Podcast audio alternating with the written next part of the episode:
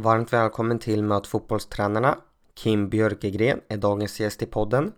På herrsidan har han jobbat i lägre divisioner och som högst i division 2.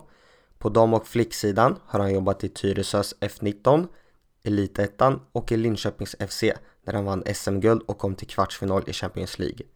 Hans senaste uppdrag var i Kina och Kim bjuder på några härliga historier från tiden där. Glöm inte att prenumerera på podden och följa den på Instagram, Twitter och Facebook. Nu kör vi igång med avsnittet.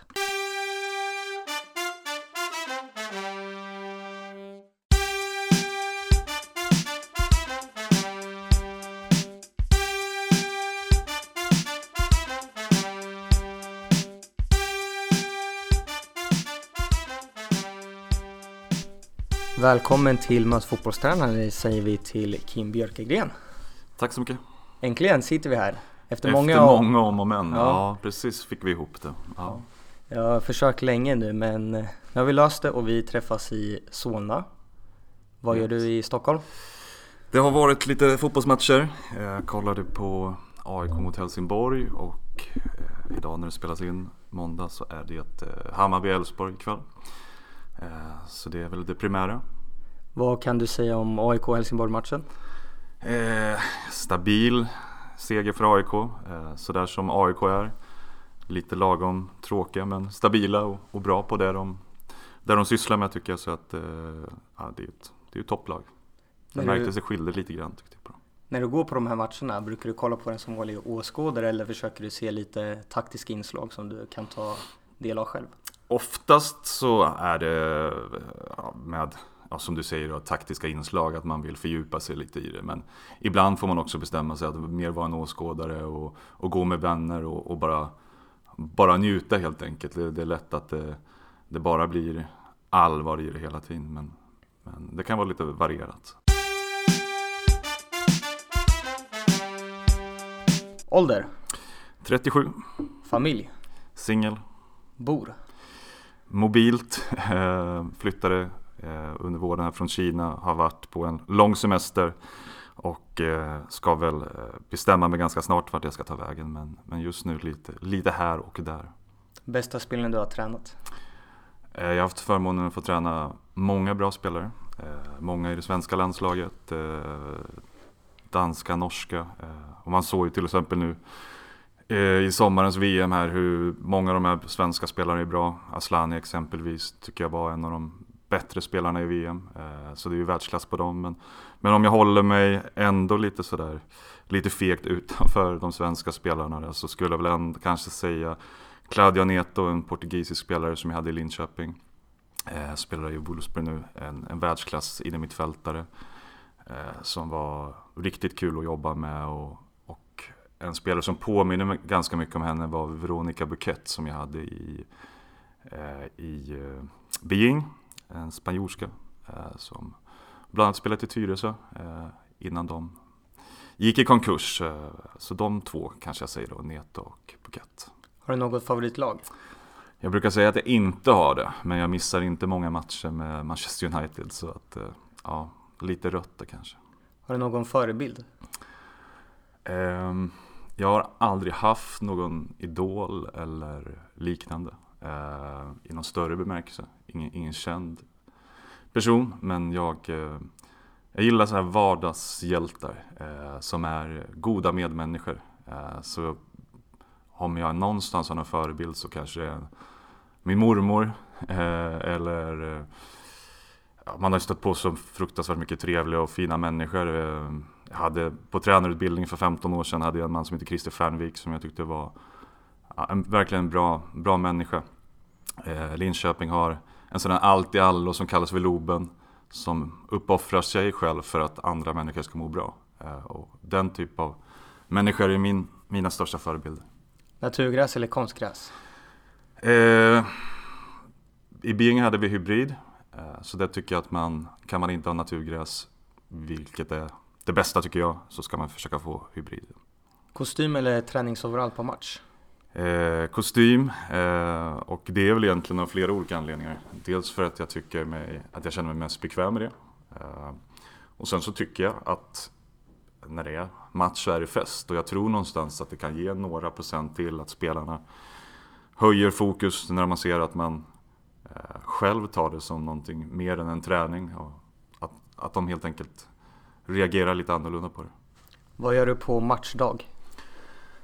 Eh, ja, det är ju oftast det är värsta dagen. Det är både bästa och värsta dagen tycker jag på, i veckan. Eh, för när man har gjort det här eh, liksom återkopplingen till gameplan eh, 70 minuter ungefär innan matchen startar.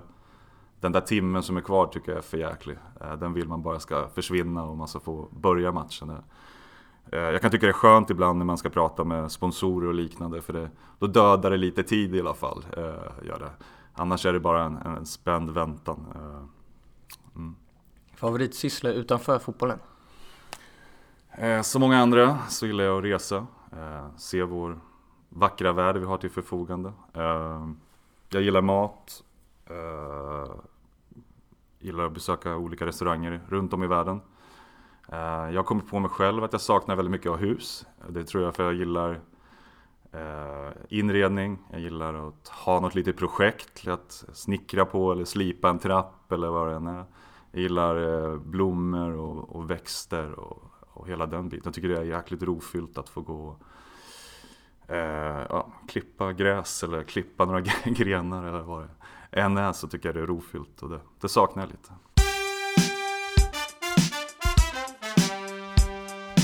När fick du ditt första tränaruppdrag? Ehm, jag var väl 24-25 någonstans. Eh, det var division 4-lag, Karl IF. Jag ehm, var där under ett par år. Eh, det var en ganska hög medelålder, som jag tror medelåldern var högre än vad jag själv var som huvudtränare. Eh, men det var kul och jag tror det var precis lagom för mig då. Jag fick testa på lite, det fanns ingen större kravbild på resultat och så vidare. Utan det var mer ett, ett kompisgäng så det passade bra då. Hade du spelat innan och slutat då ganska tidigt? Ja, jag spelade väl tills jag var en 22-23 där. Uh, och spelade väl runt division 2 nivå la väl egentligen inte ner riktigt den tid och träning som krävdes för att det skulle lyfta. Men sista säsongen jag spelade där, trots allt, så, så hörde det väl av sig ett, ett gäng elitklubbar. Och eh, i ett provspel med eh, Åtvidaberg var det, eh, så åkte jag på en skada det första som hände. Och, och efter det så, så hade jag väl inte styrka nog att ta mig tillbaks. Utan då valde jag eh, tränarbiten istället och gick på en tvåårig tränarutbildning nere i, i Eslöv, Skåne gjorde jag och eh, har efter det jobbat som, som tränare. Jag, jag har alltid älskat fotboll som helhet. Alltså allt från, uppskattat allt från de här människorna som jobbar ideellt som står och tar inträdet eller säljer en korv eller vad det nu handlar om. Liksom. Eh, även om det är en division 5-match så tycker jag att den kan vara precis lika givande som en, en match i Champions League. Vad var det som lockade dig att bli just tränare då?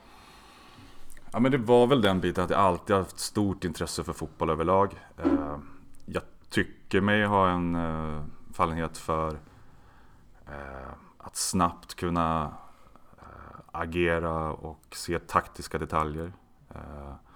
Så att jag, kombinationen med att det är mitt intresse och att jag tycker att jag är duktig på de just bitarna, att få ut poäng från mitt lag, har väl gjort att jag valt att satsa på det helt enkelt.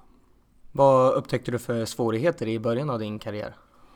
Oj, massor. Eh, dels så, så tror jag när jag började, var 24-25 som sagt, så, så hade man väl inte landat helt hundra i, i vem man var. Och kanske både som människa och fotbollstränare. Så att eh, eh, det där fick man testa sig fram. Och bland annat valde jag medvetet att, att eh, att aldrig stanna längre än i max två år i, i någon av de första klubbarna jag jobbade. Och det gjorde jag medvetet för att jag ville testa och träna eh, olika typer av grupper. Eh, testa att träna dam här, testa träna lag i storstäder som Stockholm eller Beijing. Men även träna lag ute i, i mindre samhällen, ute på slätten i, i Grästorp och Gautio som jag varit i exempelvis. Så, eh, lite blandat. På lägre nivå, är det viktigt för dig då att spela en fotboll som både utvecklar dig som tränare och spelare eller handlar allt även där då om att bara vinna matchen på lördag?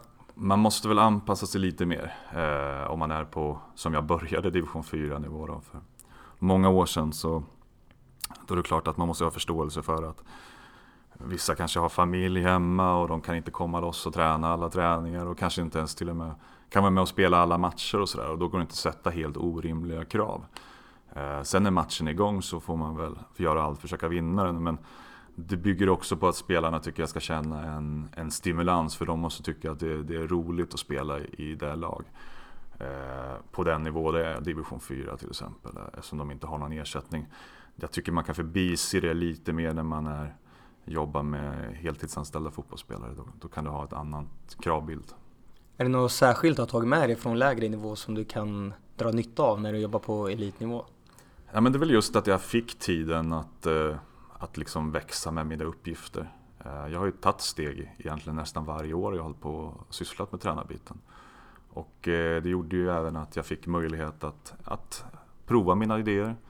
Jag eh, har spelat på egentligen alla olika sätt med trebackslinje, fembackslinje, fyrbackslinje. Med två mittfältare tänkte jag säga, men kanske jag inte gjort. Med tre mittfältare och med sex mittfältare har jag spelat. Jag har spelat långa bollar, korta bollar. Jag har egentligen spelat med alla olika formationer och spelsätt som går tänkte jag också säga, vilket är naturligtvis en överdrift. Men jag har fått, fått testa det och med olika grupper och det gör mig att jag, till en flexibel tränare idag. Du började ju på herrsidan och sen gick över till LTIF i Elitettan på damsidan. Hur gick tankarna då? Eh, det var så att jag gick en tränarutbildning och eh, då fick jag ett tips av en, eh, en före detta tränare som sa att han ångrade enormt att han tränade damer så sent i sin karriär. För han tyckte det utvecklade honom och hans ledarskap eh, väldigt mycket. Så jag tog med mig det där och eh, fick då möjligheten att jobba med, med Älta och sen så har jag trivts väldigt bra och jobbat både dam och herr. Så jag, eh, mig spelar det inte så stor roll. Huvudsaken är att det är spelare som är fokuserade och målmedvetna när de kommer till träning och match. Sen jobbar du i Tyresö i deras F19-lag som talangtränare och matchcoach. Hur ser du på talangutveckling? Och vad är viktigt? Vad var viktigt på det uppdraget? Ja, på det uppdraget var det lite speciellt för att eh, eh, jag vart ju plockad till Tyresö där. Och det var ju ganska tydligt att Tony skulle, Gustafsson skulle lämna till USA då. Eh, och det fanns ett representantslag som var ett av världens bästa. De eh, gick till Champions League-final till exempel eh, och vann dessförinnan ett, eh, ett SM-guld. Så det var ett väldigt, väldigt bra lag. Och tanken var väl där att jag skulle växa in i rollen, eh, slussa upp lite talanger och ta över efter Tony då, när han eh, drog till USA. Men med facit i hand så blev det ju inte riktigt så utan det var Det saknades lite för mycket pengar där och eh, det vart helt enkelt en, en bubbla som sprack. Eh, så att eh, Ja, uppdraget blev lite speciellt och det, speciellt och det året vart inte helt lyckat. Vad tror du krävs för att spelarna ska ta steget från F19 upp till A-lagen i Sverige? Um, jag tror generellt sett att man skulle kunna bedriva eh, flickfotboll lite tuffare än vad man gör. Återigen, jag generaliserar och det är lite farligt att göra det för att det finns alltid de som, som gör på ett sätt och några som gör på ett annat. Men jag tror man skulle kunna göra det lite tuffare och få in lite mer tävlingsmoment. Eh, jag är inte så förtjust i, i den väg som vi går mycket i Sverige just nu, där vi tar bort det med eh, att man inte ska få tävla, att man inte räknar poäng i, och, i kupper eller seriespel till exempel. Jag tycker det är helt fel väg och jag tycker inte problemet sitter där utan tävlingsmomenten måste finnas kvar och den tror jag är viktig som sagt. Eh, har du inte den med dig eh, när du går in i ett seniorlag då, då blir det väldigt tufft. Tror jag. Hur skulle du beskriva din tid i Linköping? Min tid i Linköping var bra. Den var väldigt intensiv. Jag kom till ett lag som eh, hade tappat eh, en halv startelva och det var ju egentligen världsklasspelare rakt igenom som de hade tappat. Eh, Pernilla Harder, Rolfö exempelvis. De hade vunnit ett SM-guld och eh, målsättningen från styrelsen som jag träffade då var inte att vinna ett SM-guld utan att försöka, försöka hänga på i toppen och topp fem åtminstone. Eh, men vi fick ihop det ganska tidigt. Eh, vi förlorade, jag tror vi nästan vann alla träningsmatcher, om jag inte minns fel. Och gick bra i kuppspel inledde serien bra. Så egentligen rullade det på. Sen så under sommaren åkte vi på två försäljningar eh, i Magdalena Eriksson till, som gick till Chelsea och eh, Jessica Samuelsson som gick till Arsenal. Eh, vi fick däremot in eh, några spelare, eh, bland annat Aslani eh, fick vi in. Eh, jag plockade in Anna Oskarsson eh, som jag gjorde om till ytterback. Hon hade spelat mittfältare dessförinnan. Eh, som ersatte Jessica Samuelsson på ett bra sätt tyckte jag. Eh, så det vart ju lite ändringar där eh, under årets gång. Men vi hade hela tiden en stark tro på, på oss själva och eh, det vart ju ett, ett år som var nästan till perfekt där vi, vi vann det mesta. Hur ville ni spela i Linköping?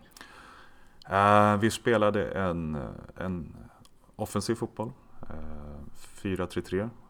där vi under våren använde mycket Claudia Neto som jag nämnde tidigare här som en balansspelare. Eh, hon gick till Sverige sönder under hösten så då fick vi ändra vårt spelsätt lite och jobbade mer att anfalla längs med kanterna istället för centralt.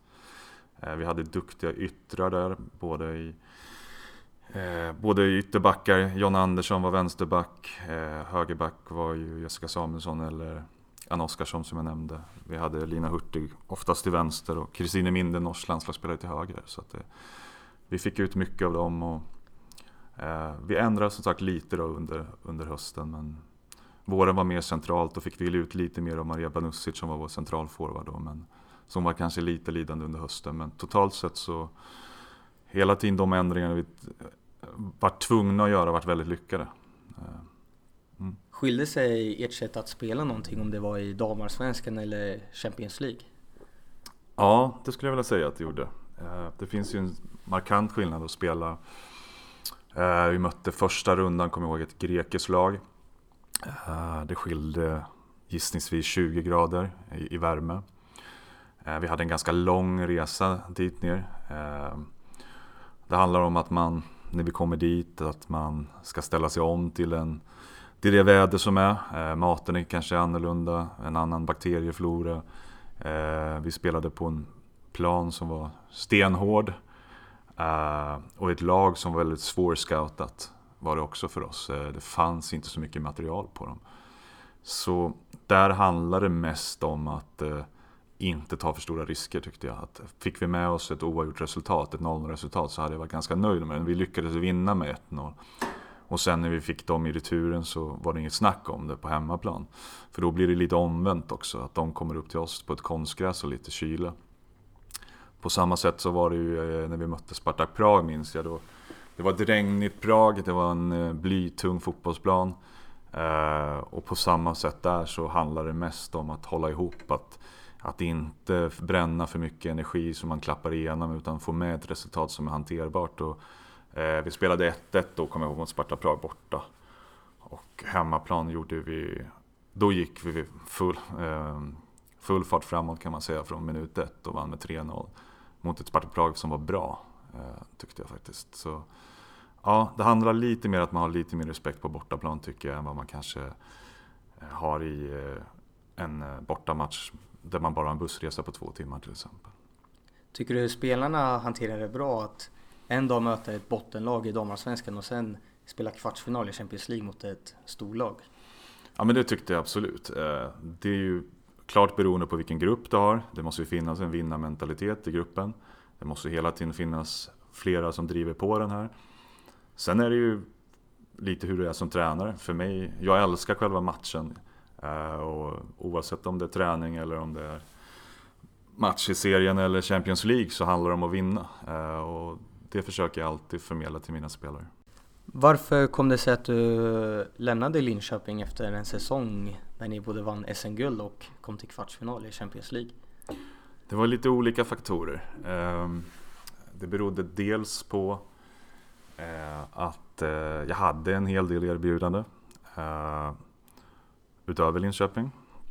Men jag kände också att vi inte riktigt såg framtiden på samma sätt. Eh, jag tror att det är väldigt farligt att man eh, när man sitter och har vunnit det mesta, gått bra i Champions League, vunnit två raka SM-guld. Om man sätter sig då med armarna i kors så blir man ifrånsprungen förr eller senare.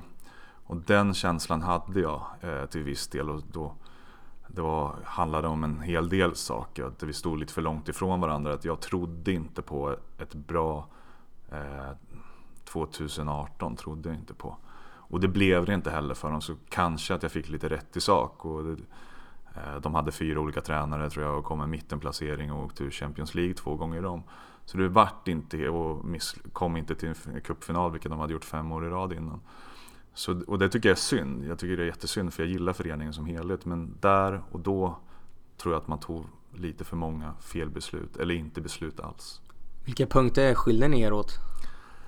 Eh, det var väl allt från egentligen spelarrekrytering men, men också sådär hur man ska bygga på framtiden. Jag är inte så jätteförtjust i den eh, debatt eller diskussioner som är just nu kring att att de här storklubbarna ute i Europa de satsar och vi kan aldrig hänga på i Sverige för att vi inte har de ekonomiska resurserna. Vi alla vet att eh, pengar är en, en väldigt stor faktor för att nå framgång. Så är det. Men att bara sätta sig återigen med armarna i kors och tycka att livet är orättvist på grund av det, det kan jag inte acceptera. Jag tror Linköping absolut skulle ha eh, förutsättningar för att inte bli, om vi överför det här fotboll inte kanske blir ett Barcelona eller Real Madrid. Men jag tror absolut man skulle kunna bli ett Ajax, eh, om man nu tänker herrfotboll då. Eh, där man satsar på talangutveckling, där man kanske värvar spelarna i lite yngre ålder. Man kanske skulle kunna bli Nordens bästa lag åtminstone. Eh, och jag tror också man måste börja jobba lite mer med en business i sig. Att spelarna ska ha lite längre kontrakt och så måste man även lära sig att ta betalt för spelarna. För nu finns pengarna där ute. Eh, och dels så tror jag att det skulle bli ekonomiskt hållbart att göra så för en klubb som Linköping exempelvis. Men jag tror också rent sportsligt så man kanske inte skulle gå till Champions League varje år. Men precis som Ajax, någon gång ibland så tror jag att genom den här talangutvecklingen att det skulle kunna lyfta.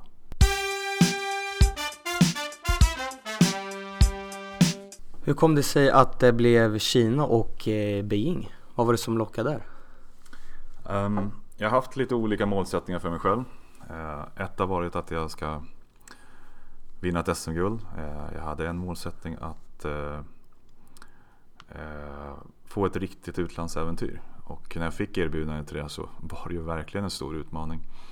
Så det kändes, ja, det kändes riktigt, riktigt roligt. Så det hoppade jag på efter några besök där.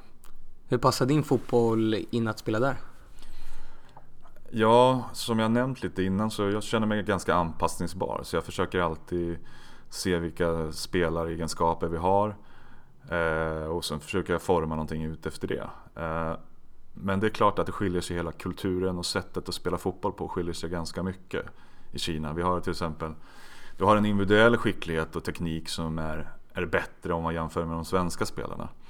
Men Å andra sidan så har du andra faktorer som inte finns där. Exempelvis det kollektiva. Eh, försvarsspelet är, är, mycket sämre exempelvis. Och de har heller inte någon naturlig grund att stå på vad det gäller allt från eh, Eh, styrketräning till eh, hur man ska äta och sova och så vidare. Eller resa till en bortamatch. Eller det, kan vara. det blir lite som det blir.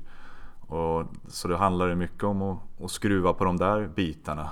Eh, organisation och allting runt omkring. Och, eh, och det tyckte jag varit bättre och bättre och det var väl egentligen som jag ser det så var väl det den största anledningen till att jag övervägde att förlänga ett år till för att jag kände att vi hade gjort mycket eh, mycket grovjobb på, på lite småtråkiga saker som inte handlar om, om enbart fotboll eh, på plan. Eh, men så blev det inte till slut i alla fall. Hur gick det arbetet till när ni la om allting? Ja, herregud. Alltså det har ju varit, det var att stånga sig blodig ibland för att få till förändringar. För de är ett ganska stolt folk, kineser tycker jag. Och, eh, så de står på sig även, har de gjort på ett sätt i hundra år så vill de gärna inte ändra på det. Uh, och det är väl klart att jag kan förstå det till viss del. Så Vissa saker fick man släppa. Man fick acceptera att eh, Eh, att ledarna står och rökte vid plan kanske man fick acceptera. Eh, till och med på plan ibland. Man fick blunda för de sakerna men man kanske fick ändra någonting annat. Så det var ett givande och tagande hela tiden kring, kring nästan allting skulle jag vilja säga. Så. Hade du med dig några svenskar i staben eller fick, kom du själv? Eh, jag tog med Elena Sadiku som är F19-tränare nu i Rosengård. Så hon hade, eh, var assisterande med eh, lite fystränardel kan man säga då. Eh, och eh, som värvade även Maria Banusic som spelare då eh, efter halva säsongen. Men det var väl ett motkrav om jag skulle stanna ytterligare ett år att vi skulle utveckla eh, tränarstaben därför att den var inte tillräckligt bra helt enkelt. Eh, även om den var väldigt stor. Jag tror vi var totalt sett åtta personer. Eh, men många höll inte måttet för att vara, vara ärliga. Kunde de andra prata engelska i staben? Väldigt begränsat. En tränare kunde det. Eh, generellt sett så, så kan inte kineser prata engelska så bra. Jag hade 27 spelare varav två, tre stycken kunde prata lite engelska. Så det blir att jobba genom de två tolkar vi hade till förfogande. Men, och ibland på planen funkar det ganska bra tycker jag. Eh, man får jobba mycket med kroppsspråk, eh, korta meningar. Eh, men det är klart att det finns andra brister i det naturligtvis. Hur kunde, om vi säger det, till exempel taktikgenomgångar och sånt? Ja, men det handlar om att kanske mer, ta med lite mindre delar än man är van att göra. Eh, för att göra det lite enklare också. Det gäller ju också att eh, lära sig känna den tolk som man jobbar mest med. Att man förstår hur den tänker och pratar och agerar liksom, så att det blir ett samspel där. Jag tyckte överlag att det gick ganska bra. Man vänjer sig som sagt men man får inte bli för långrandig utan korta meningar hela tiden så att eh, alla hänger med. Eftersom du nämnde att de var ganska dåliga på försvarsspel och kanske den taktiska biten. Känner du att du behövde ha många genomgångar då generellt än vad man brukar behöva ha? Ja, vi jobbade ju mycket med eh, videoanalys. Eh, för då kan, vi, kan man ju hela tiden se istället för bara lyssna. Och eh, kanske mer på plan så handlar det lite mer om att man rent fysiskt tar i dem och flyttar dem från en punkt till en annan. Istället för bara berätta utan det ger mer effekt. Men det var lite att, jobba på. Hur funkar samarbetet med styrelsen och sportchef i Kina? Ja, det ser ju helt annorlunda ut. Eh, dels så har man inte en styrelse i den bemärkelse, eller vi hade inte det. Vi, eh, man har en investerare. Eh, det finns ett företag kopplat till klubben. Ett, ett företag som investerar i väldigt många olika idrotter. Det finns en skola kopplad till dig också. Så det, och sen så har du föreningen kan man säga. Och föreningen är långt ifrån en, en, en svensk klubb på det sättet. Utan den ser helt annorlunda ut eh, i uppbyggnad. Eh, sportchef finns inte utan på många ställen jobbar man istället med agenter som är kopplade till klubben. Eh, och förlitar sig väldigt mycket på dem. Eh, och det kan jag tycka kan vara en svaghet ibland för trupperna kan bli väldigt obalanserade och självklart så väljer den eh, agenten spelaren den har till förfogande istället för att eh, att man själv letar efter spelare så blir det omvända istället. Hur var kvaliteten på ligan? Den är bra. Den är bättre än vad folk tror. Det är svårt att jämföra en liga med en annan. Men jag skulle säga att den är som svenska. Kanske, damallsvenskan. Eh, den, eh, du har alla kinesiska landslagsspelare bortsett från, från en spelare är kvar i ligan. Eh, av två enkla, enkla anledningar. Det ena är pengar, det andra är som vi var inne på att det är väldigt få, få spelare som, som behärskar engelskan. Eh, och sen så har ju de flesta lag, eller nästan alla, har förstärkt med ett par utländska spelare. Och det är spelare som damallsvenskan inte skulle ha råd eh, att ha. Eh, har ett par bekanta exempelvis i Tabita Chawinga som spelade i Kvarnsveden och eh, Erdu som är där till exempel i Jiangsu. Hade ni något F19-lag i klubben? Ja, eh, det hade man. Eh, de ingår i, eh, inte i ett seriespel, men man möter alltid, spelar man på lördagen, vilket vi alltid gjorde, så spelar reservlaget på söndagen. Gör de. Och man, är det så att man kommer på samma poäng i, i representantslagets serie så är det så att det resultatet för F19-laget, eller reservlaget, går in och avgör. Ja, det var speciellt. Ja, så om man hamnar på samma där eh, så kan det vara någonting som skiljer. Så det var lite att man ville ändå ha marginal med B-laget ja, li, ja, lite så var det väl. Eh, men vi hade ganska bra bred trupp så, så de gjorde bra ifrån sig tyckte jag. Hur var det rent socialt att bo i Kina? Uh, mitt bästa och värsta år, om man kan säga så. Uh, man upplevde väldigt många saker som är väldigt glad upplevt men det var också perioder man hade det tufft. Det var ärligt att säga. Eh, de enklaste saker var väl de man var förberedd på. Det var väl allt från den matkultur som finns där och att språket ska bli svårt. Eh, det är långa resor. Man, eh, Kina är ju ett gigantiskt stort land.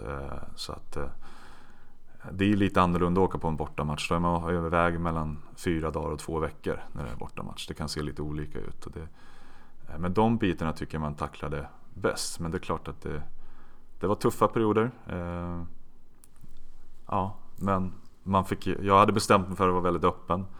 En av de bästa vänner jag hade, brukar folk skratta lite åt, det var min granne. Han kunde inte ett enda ord engelska och min kinesiska är inget vidare. Men vi umgicks ändå. Så då kan ni tänka er att därifrån finns det lite stories. Vad gjorde ni då? då? Nej men det kunde vara restaurangbesök eller släktmiddagar eller någonting. Och komma på en stor släktmiddag där du inte kan kommunicera med någon. Det är ju lite speciellt och speciellt i en, i en så udda kultur eh, som, som Kina. Är det något speciellt eh, som tränare du har tagit med dig från ditt år i Kina? Ja, eh, det är det väl. Eh, jag lärde mig väl en liten läxa i att eh, vara väldigt noggrann med Eh, nu vart jag ihopplockad då med ett eh, tränarteam med eh, kineser.